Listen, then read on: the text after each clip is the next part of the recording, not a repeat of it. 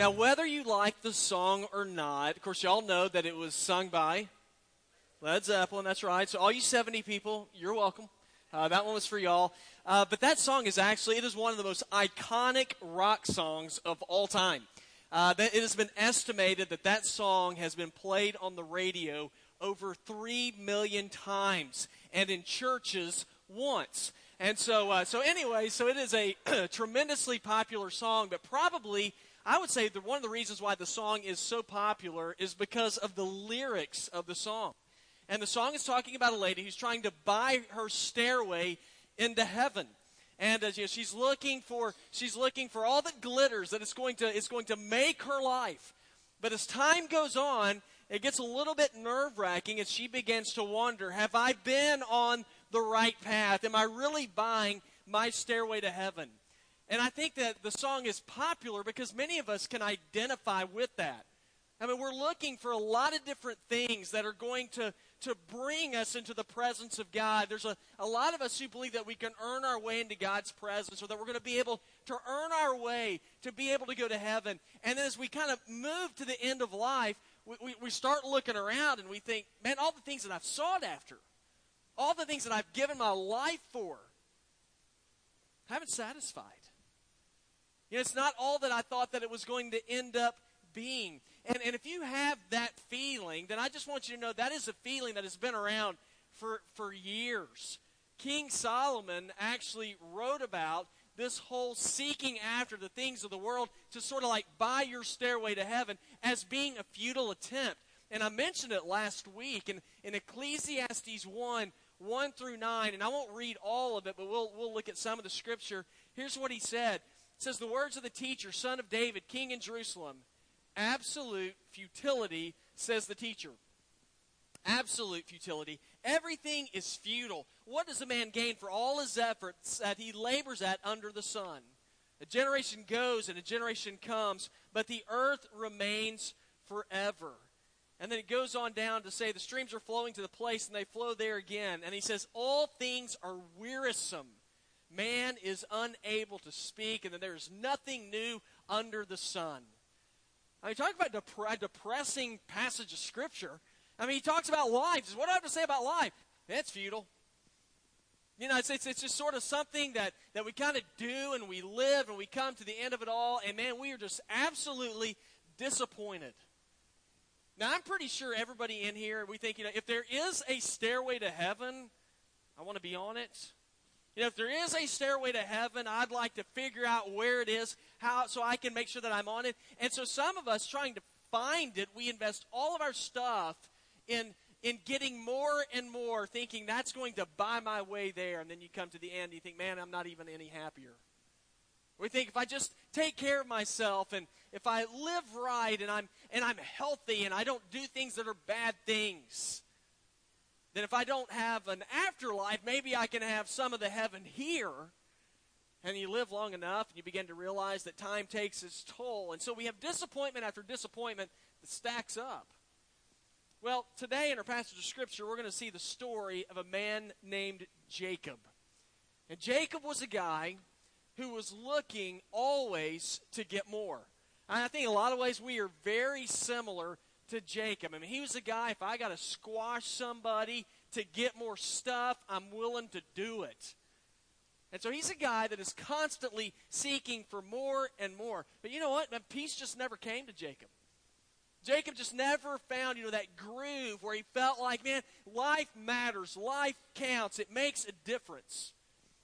And so it's in the midst of all this that God gives him a dream about a stairway to heaven. And so if you have your Bible, we're going to look today in Genesis chapter 28. We're going to look in, uh, starting in verse number 10 in just a few moments.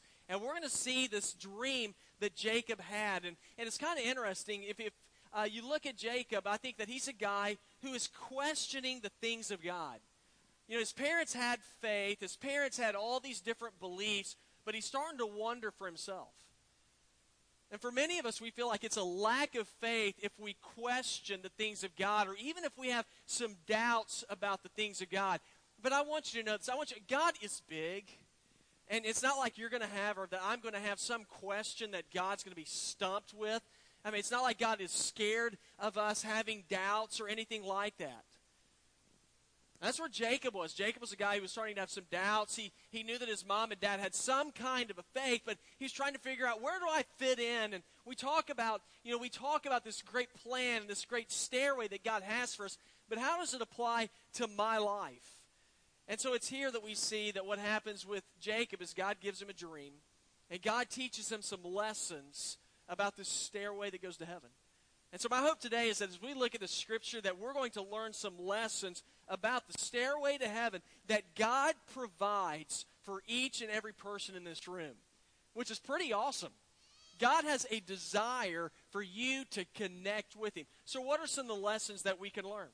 Well, the first lesson about a stairway to heaven, this is what we see, is it all begins with this God is always with us. When you, when you look at the stairway to heaven and the dream that Jacob has, he is letting Jacob know and he's letting us know that God is for you. God's not sitting up in heaven saying, I can't wait for him to screw up so that I can put the hammer down on his head. God is rooting for you. God is always with you. Now, let me read to you, um, starting in verse number 10. It says, Jacob left Beersheba and went to Haran, and he reached a certain place and spent the night there because the sun had set. And he took one of his stones from the place and he put it at his head, so he grabs a rock to become a pillow.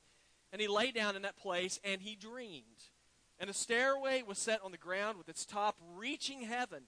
And God's angels were going up and down on it.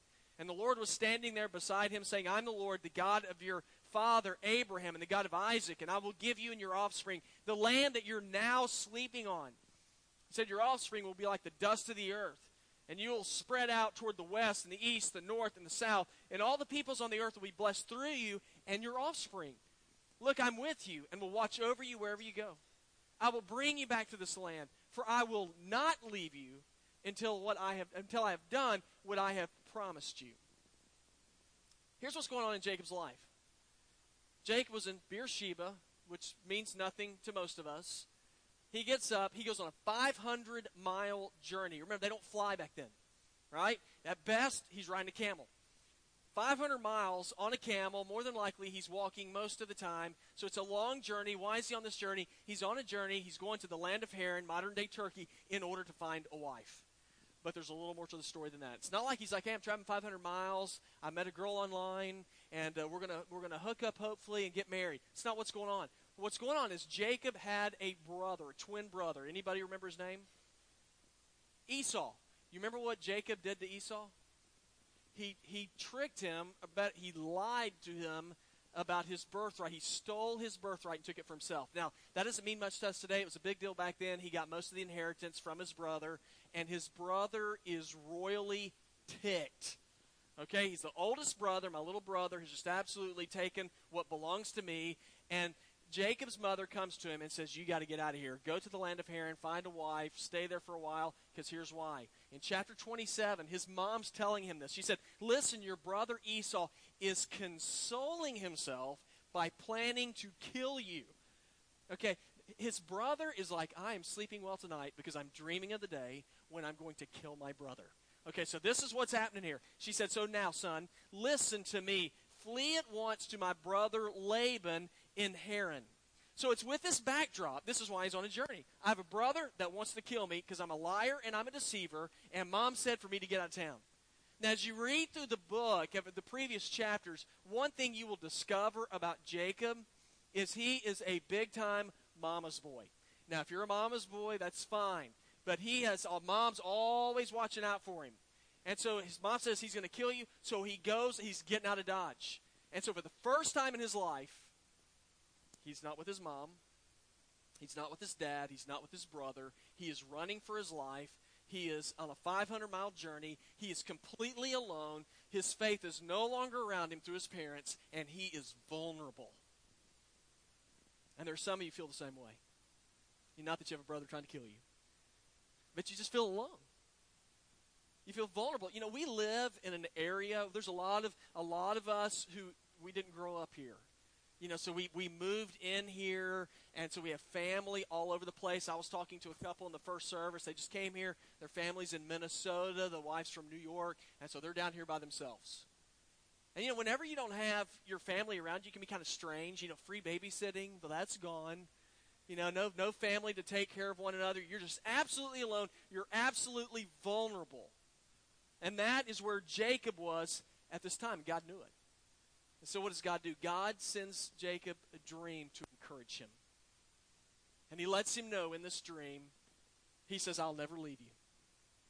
He says, even though you feel alone, even though you're not with mama anymore, I'm bigger than your mother. And I can take care of things. See, God had promised Abraham and Isaac. You know, this, if you grew up in the church, I mean, you know, the, you know, I am the God of Abraham, Isaac, and Jacob. And it's so easy to think, well, you know, Jacob's got to be really pumped about that, saying, yeah, you know, I'm the, I'm my, the, our God is the God of Abraham and Isaac and me. Well, they didn't have stuff written down on paper like we do today. I mean, he is living this stuff right here. And so he, he sees all the promises, or hears about all the promises God's given. You know why they're in the land of Israel at this time? It's because God told Abraham in Genesis chapter 12, He said, Go to the promised land, go to Canaan, and I will make you and your family into a great nation. Would that kind of jack you up a little bit if you heard God tell you that? I am going to make your family a kingdom. I would like that you know, King Eric, you know, King Ralph. Y'all ever seen that movie? One of the best ones. But anyway, just that kind of stuff is like motivating to me. But you know when God gave him that promise, Abraham? Abraham was 75 years old. I'm going to make you into a great nation. I mean, that's not bad. His wife is just a couple years younger than him. You know how many kids they had when God gave him the promise? Zero. So in essence, he's saying, Strom Thurmond, I mean, uh, Abraham, I'm going to make a great nation out of you. Now, you might be thinking, well, he's probably thinking, well, that means I'm getting a new young wife. That's not what it was. God said, it is through the wife you got now that I'm going to make you into a great nation. So Jacob grows up hearing all of this stuff all of his life. And yet now here's Jacob, and he's supposed to be the fruition of this promise. And where is he? I got a brother that wants to kill me. I'm on a 500 mile journey on foot. I'm supposed to find a wife, and I ain't got any kids. Where's God? Where is he? You know, a, a, number of years ago, there's a song that came out. Y'all remember Bette Midler, From a Distance? We're singing that next week. Just kidding. Not, not a chance. Now, if you go through that, you go through that song. It's like God is watching us from a distance. He's sort of like powerless, but He can see us. I, I hate the song because it's theologically, it's totally incorrect. God doesn't watch us from a distance and go, "Man, I'd love to help, but I can't do anything." No, the Bible tells us in Psalm 139, verses 1 through 4 Lord, you've searched me and you know me. You know when I sit down and when I stand up. You understand my thoughts even from far away. You observe my travels and my rest. You are aware of all my ways. Before a word is in my tongue, you know all about it, Lord.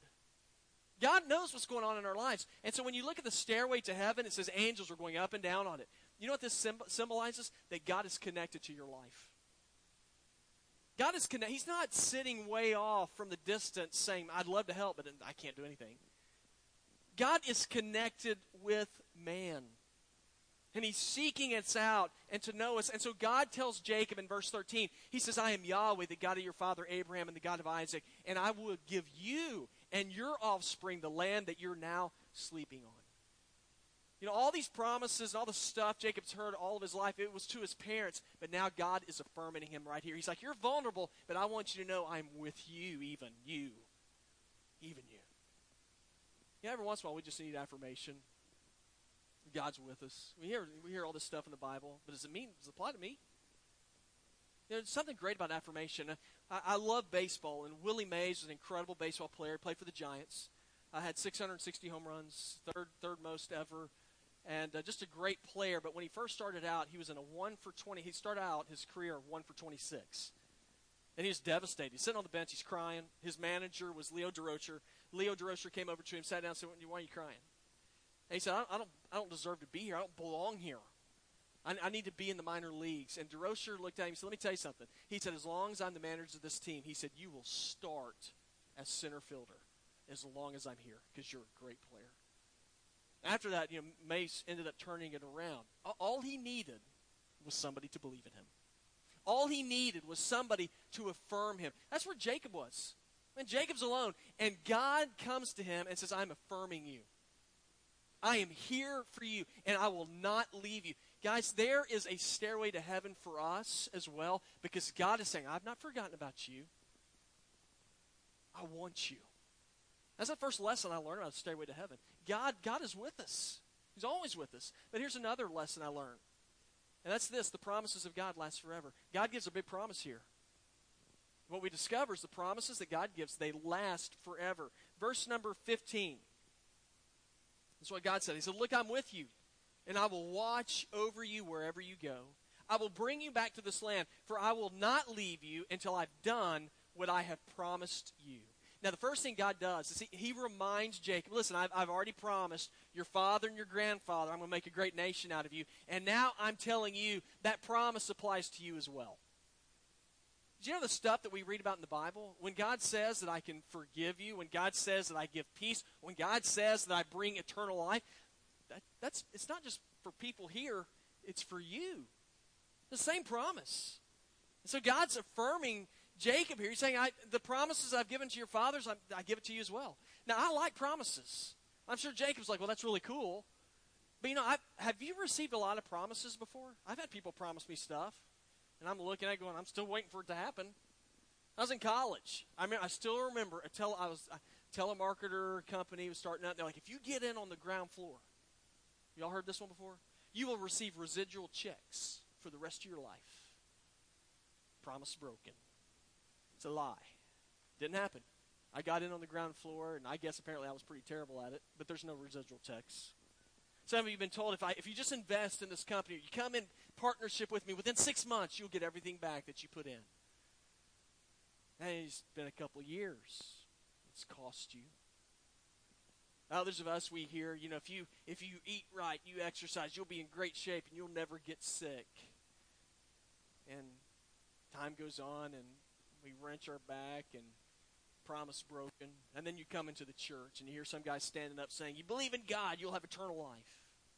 You believe in God and you trust Him and He can forgive you of your sin. And we're so jaded by all the broken promises in the past. You know, we look at that and go, That's bull. I mean, you live and you die, and that's it.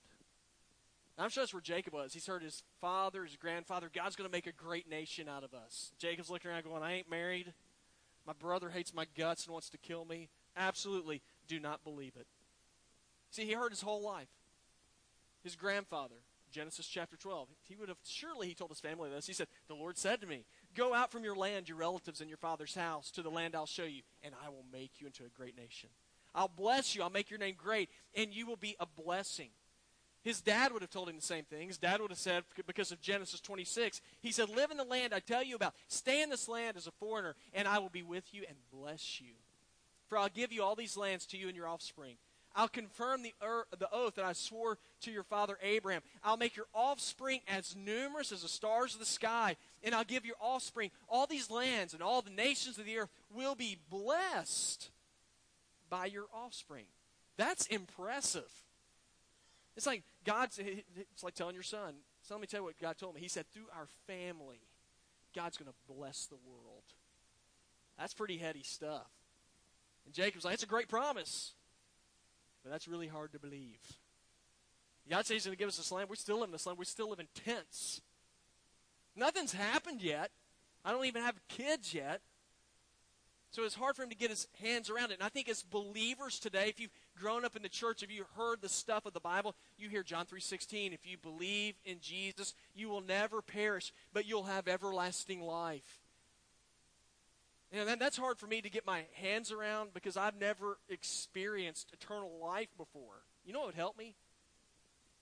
Is if God would, you know, like just sort of like encourage me and affirm me and say, Well, I know you've heard all about this. It would be if you just hear like the voice of God and he says, and I want you to know this applies to you, Eric. I'd be like, that is odd. I believe. I'm good to go now. There's something powerful about affirmation and encouragement when you know that when somebody's given a promise and then they, they encourage you and affirm you in it. And this has actually happened to me before in promises with God. I still remember, this is uh, back in uh, 2001, I met Tally and Peggy Hood. They are over at the other campus now. First people that ever, they just happened to watch my dad preaching on TV, and my dad said, "Oh, my son's looking at starting a new church in Blythefield." He just mentioned it. They happened to be watching it. They called me the next day. And so we got together for dinner. And they said, Tell us about when did God call you? And I said, You know, it's about in, the, in like November of 2000, I really sensed God telling us to go to Blythewood to, to start a, a new work. And just not that I heard his voice, but I just had a real sense about that. And they looked at each other and they said, Did you know that we've been praying for eight years for God to do something here? And in last November of 2000, we began to pray specifically that God would put it on the heart of a pastor to come here. What do you think I did? I freaked out. I was like, oh my gosh. That was an affirmation. Was, was God, did that give me affirmation that God was involved in all this? You better believe it. I was excited and I was stoked about that whole thing. And because of that, now whenever I see the promises of God, when God says something about heaven, when God says something about forgiveness, it's easier for me to believe because God has affirmed me before in the past that He keeps His word. So, what does God want us to know about the stairway to heaven? Well, he's always with you. you know, he's on your side. God also wants you to know this. He wants you to know that His promises last forever. When He gives this promise, He means it.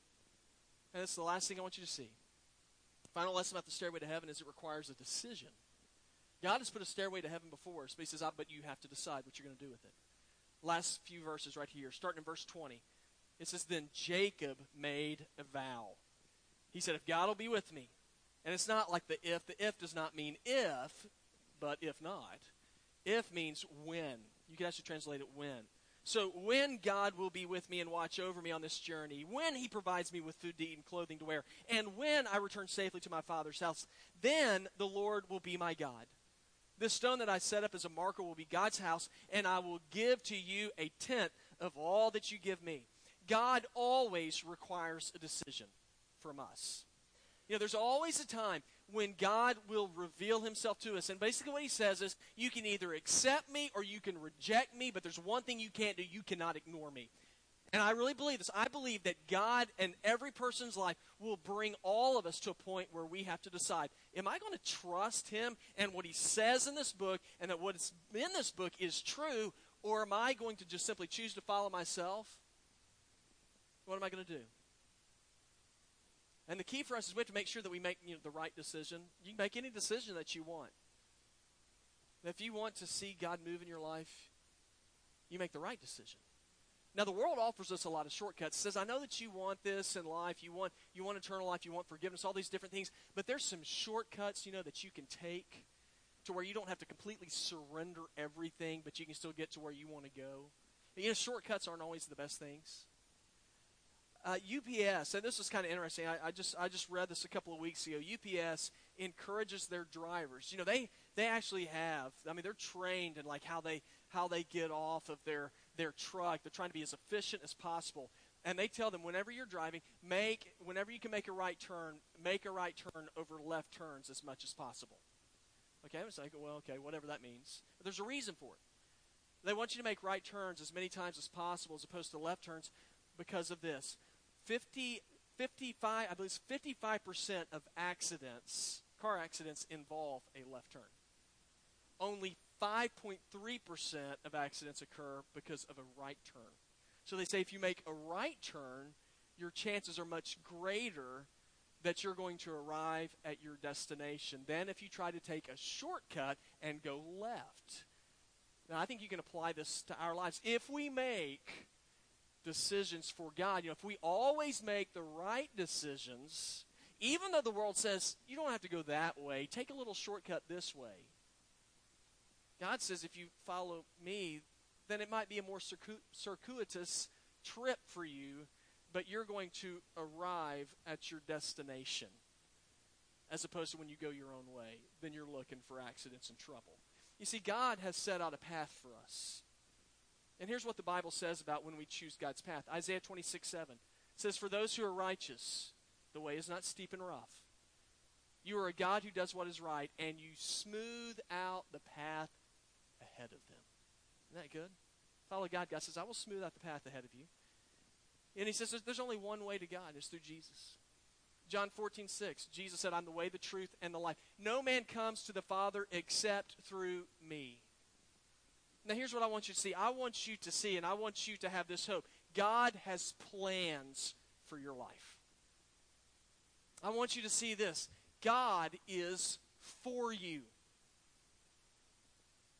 And God has a living hope for you. You don't just live and then die. While you're here, you can make a decision to surrender your life to Him. And He promises that the promises He gives will always come true. What are His promises? Forgiveness, hope, endurance, eternal life, just to name a few. So here's a question There's a stairway to heaven. Are you on it or not? You want to be on it? I think everybody does. You want to be on it? It happens with Jesus, according to his word. And I hope you'll get on it today.